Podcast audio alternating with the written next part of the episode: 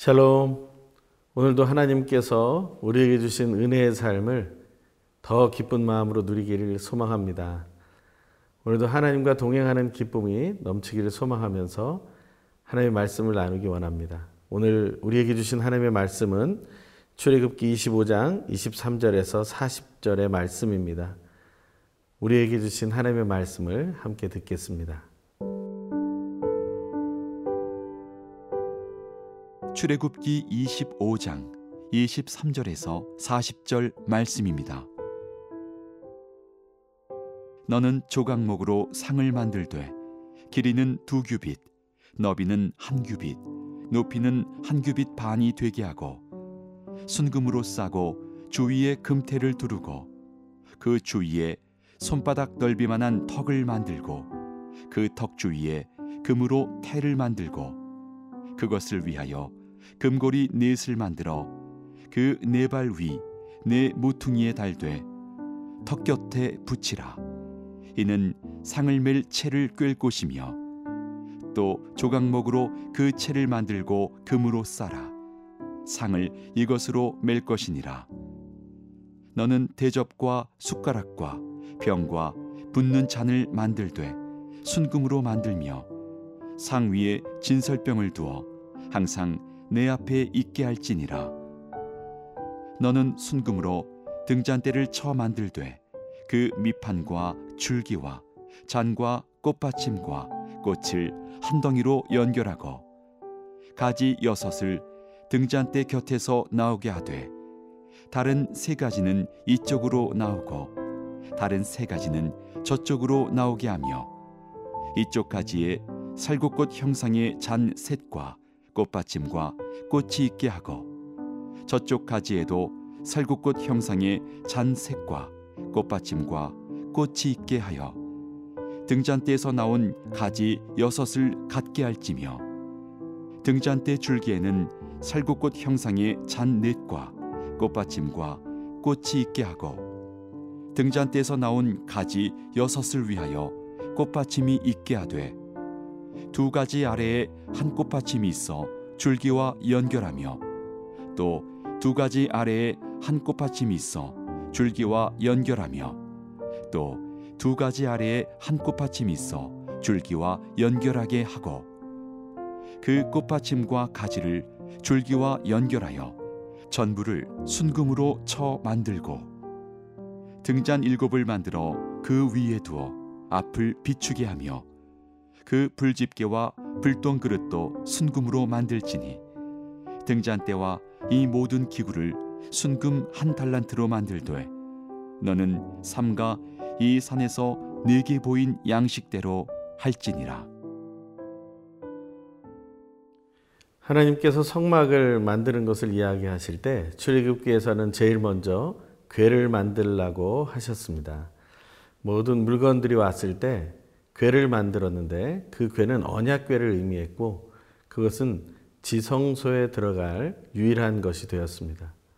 하나님께서는 가장 거룩한 장소에 드릴 것을 먼저 만들라고 하셨던 것이죠. 지성소에 들어갈 언약궤 그 위에는 속죄소가 있었습니다. 그곳은 하나님과 만나는 자리이며 정결케 되는 그 믿음의 자리였습니다. 그 다음으로 하나님께서 만드신 것은 바로 지성소에서 성소로 나오는 것이죠. 휘장을 또 넘어서 성소로 들어오게 되면 그 거룩한 자리에 첫 번째로 만나는 것에 대한 이야기를 합니다. 첫 번째 이야기는 상을 만드는 것이죠. 이것은 다른 말로 하면 진설병상이라고도 하는 것입니다. 23절의 말씀입니다. 너는 조각목으로 상을 만들되 길이는 두 규빗, 너비는 한 규빗, 높이는 한 규빗 반이 되게 하고 조각목으로 만든 상의 크기는 이렇습니다. 길이가 두 규빗, 한 1m 되는 것이고요. 또 너비는 한 규빗, 50cm 정도 됩니다. 그리고 높이는 한 규빗 반, 75cm 정도 되는 그런 상을 하나 만들어 놓습니다. 그런데 그 상은 무엇을 위한 상일까요? 앞에 말씀드린 것처럼 진설병이라는 떡을 차려놓는 그런 상입니다. 어, 여섯 개의 떡을 두 줄로 해서 쌓아 놓는 것인데요. 그것은 바로 이스라엘의 열두 지파를 나타내는 것입니다. 그 상이라는 것은 무엇을 의미할까요? 그 상은 바로 이스라엘 백성을 떠받치고 계신 하나님을 말하는 것입니다. 그 하나님의 임재하심이 이스라엘 백성의 존재를 떠받치고 계신다라는 것이죠. 예수를 그리스도로 믿는 우리들에게는 그 상은 바로 예수 그리스도라고 할 수 있습니다. 우리는 예수 그리스도의 이름으로 우리는 서 있는 것이죠. 사도행전 3장에 보면 베드로와 요한이 날 때부터 일어나지 못한 사람을 향해 이렇게 얘기합니다. 은과 금은 내게 없거니와 내게 있는 것으로 내게 주노니 나사렛 예수 그리스도 이름으로 일어나 걸어라. 그의 손을 붙잡고 일어나 일으킬 때 그는 일어나 걷게 됩니다. 그 밑에서 받쳐 주시는 그 예수 그리스도의 이름을 체험하게 되는 것이죠. 우리가 무너지지 않도록 늘 세워질 수 있도록 우리를 받쳐 주시는 분이 바로 예수 그리스도이심을 확신하기를 소망합니다. 또 우리는 그 상의 특징을 하나 만나게 되는데요. 24절입니다. 순금으로 싸고 주위에 금태를 두르고 순금으로 쌉니다.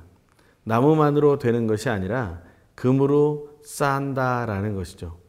금으로 다 쌓여 있다는 것은 속에는 나무이지만 겉에는 금으로 보여져서 모든 것이 온전하게 보여진다는 것이죠. 그것은 죄인인 우리에게 의롭게 하시는 예수 그리스도의 이름이 충만히 채워져 있는 것을 말할 수 있습니다. 죄인인 우리에게 예수 그리스도의 그 의로운 옷이 입혀지는 것이죠. 그것을 순금으로 쌌다라고 표현하고 있는 것입니다. 부족한 우리, 불완전한 우리가 하나님으로 말미암아 완전해진다는 것을 말하는 것임을 기억해야 할 것입니다. 또한 그 상의 특징은 무엇입니까? 25절입니다. 그 주위에 손바닥 넓이만한 탄 턱을 만들고 그 턱 주위에 금으로 태를 만들고 손바닥 넓이만한 태를 만든다는 것은 상이 그냥 평평한 상이 아니라 그것이 막혀 있는 상이라는 것입니다. 손바닥 하나 정도 높이로 테두리가 쳐져 있어서 무엇인가 굴러 떨어지지 않도록 만들었다라는 것이죠. 그 빵에 부스러기 하나라도 떨어지지 않게 하고자 하시는 하나님의 사랑이 드러난다는 것입니다. 그것을 우리는 생각해 봅니다. 하나님께서 얼마나 우리를 지켜 보호하시기에 철저하게 준비를 하고 계시는지 우리는 거룩함이라는 것이 어떤 것인지를 다시 한번 생각해 보게 됩니다. 그것은 바로 하나님이 받쳐주시고 또한 지켜주시기에 우리의 거룩함이 유지된다라는 사실입니다. 세상에서 보면 품위 유지비라는 말이 있습니다. 내 품위를 유지하기 위해서 돈을 들여야 한다는 것이죠. 하지만 하나님께서는 우리의 거룩을 유지하기 위해서 하나님의 모든 것을 내어 놓으신다는 것입니다.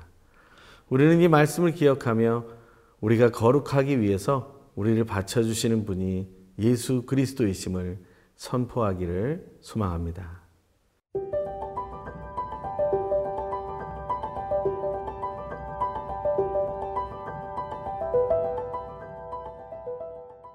만들어진 그 상 위에는 12개의 떡이 올라간다고 했습니다. 그 12개의 떡에 대한 이야기는 나오지 않지만 그것은 12지파의 이스라엘 백성들을 말하는 것이죠. 근데 그 떡은 12개가 항상 놓여져 있었다는 사실입니다.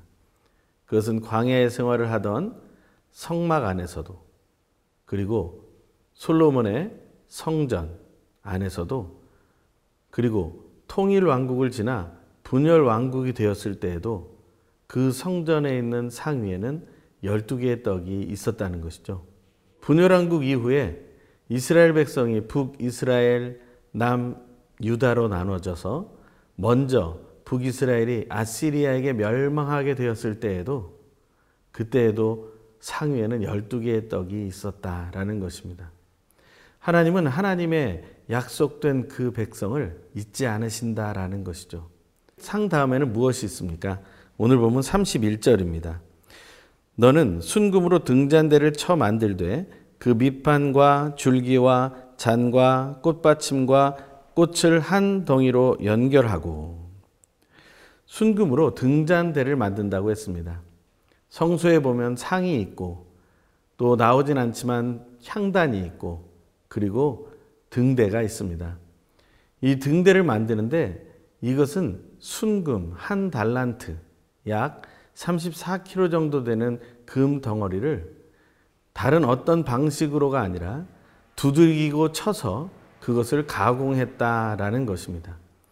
예수 그리스도께서 우리에게 다가오실 때 어떻게 다가오십니까? 그는 순환 속에서 그 인생을 채워가십니다. 그 순환은 두들김을 당하는 고난의 연속이었던 것이죠. 또 끝없는 일정 속에서 피곤하고 힘든 순간을 맞이하십니다. 그러한 것처럼 그렇게 힘들고 어렵고 고난을 당하고 조롱을 당하는 가운데 그것은 완성되게 된다라는 것이죠. 예수 그리스도의 빛은 그냥 아무렇게나 비춰지는 빛이 아닙니다. 그러한 순환을 통한 영광이라는 것이죠. 우리는 삶 속에서 우리의 빛이 오직 내 안에 계신 예수의 빛이 드러나게 하기 위해서 어떠한 고난을 당하고 있습니까? 우리는 그것을 우리의 삶 속에서 채워보아야 할 것입니다. 그 모습을 보면 이렇게 되어 있습니다. 32절부터 읽습니다. 가지 여섯을 등잔대 곁에서 나오게 하되 다른 세 가지는 이쪽으로 나오고 다른 세 가지는 저쪽으로 나오게 하며 이쪽 가지에 살구꽃 형상의 잔셋과 꽃받침과 꽃이 있게 하고 저쪽 가지에도 살구꽃 형상의 잔셋과 꽃받침과 꽃이 있게 하여 등잔대에서 나온 가지 여섯을 갖게 할지며 이 모양을 이렇게 살펴보면 이 등잔은 여섯 개의 줄기로 양쪽으로 흩어져 있는 것을 보게 됩니다. 그 여섯 개의 줄기로 나가 있는 것을 우리가 상상하면서 그 중간에는 어떻게 되어 있냐면 34절입니다. 등잔대 줄기에는 살굿꽃 형상의 잔넷과 꽃받침과 꽃이 있게 하고 등잔대에서 나온 가지 여섯을 위하여 꽃받침이 있게 하되 두 가지 아래에 한 꽃받침이 있어 줄기와 연결하며 또 두 가지 아래에 한 꽃받침이 있어 줄기와 연결하며 또 두 가지 아래에 한 꽃받침이 있어 줄기와 연결하게 하고 그 꽃받침과 가지를 줄기와 연결하여 전부를 순금으로 쳐 만들고 이 등잔 일곱을 만들어 그 위에 두어 앞을 비추게 하며 이 등잔의 모습을 다시 한번 생각해 보면 가운데 줄기가 서 있고 그 줄기에 살구꽃 모양이 네 개 있습니다.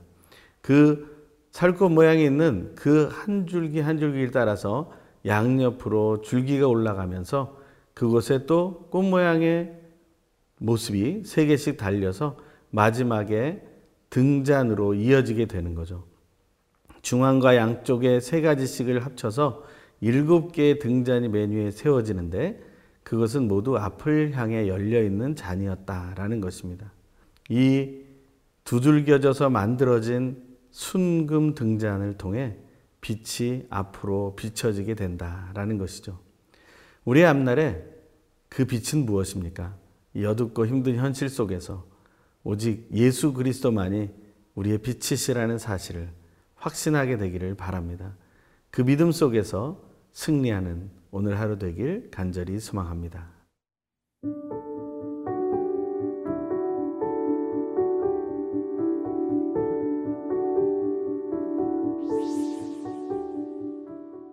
우리를 거룩과 빛 속으로 이끄시는 하나님, 연약하고 부족한 우리를 늘 보호해 주시는 삼위일체 하나님을 찬양합니다. 거룩이 깨어지고 어둠 속으로 몰려가는 현실의 상황 속에서 우리가 거룩에서 떨어지지 않도록 받쳐주시고 빛으로 다시 나아갈 수 있도록 빛을 비춰주시길 간절히 간구합니다. 하나님께서 허락해 주시는 새 힘을 받아 거룩함을 잃어버리고 새 속에 빠져 어두움의 문화 속에 매여 있는 이웃들을 살펴보아 중보의 기도를 드리며 거룩하시며 빛으로 오신 예수님의 이름을 증거하며 구체적으로 도울 수 있도록 인도하여 주십시오. 하나님의 사람들을 끝까지 사랑하시는 예수님의 이름으로 기도드립니다. 아멘.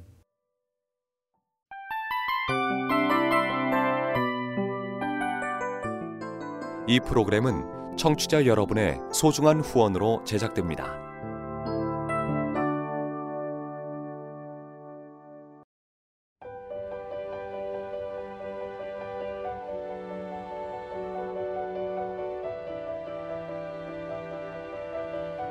세상에는 수많은 교회들이 있지만 더 깊이 있는 말씀 강해를 찾기 위해 크기로만 교회를 선정하지 않습니다. 보다 좋은 영적 콘텐츠를 더 많이 나누기 위해 방송비를 받지 않습니다. 1년 365일 복음만 전하고 싶어서 우리는 광고를 하지 않습니다. 온누리의 복음을 땅끝까지 CGN TV와 함께 땅끝 선교사가 되주세요.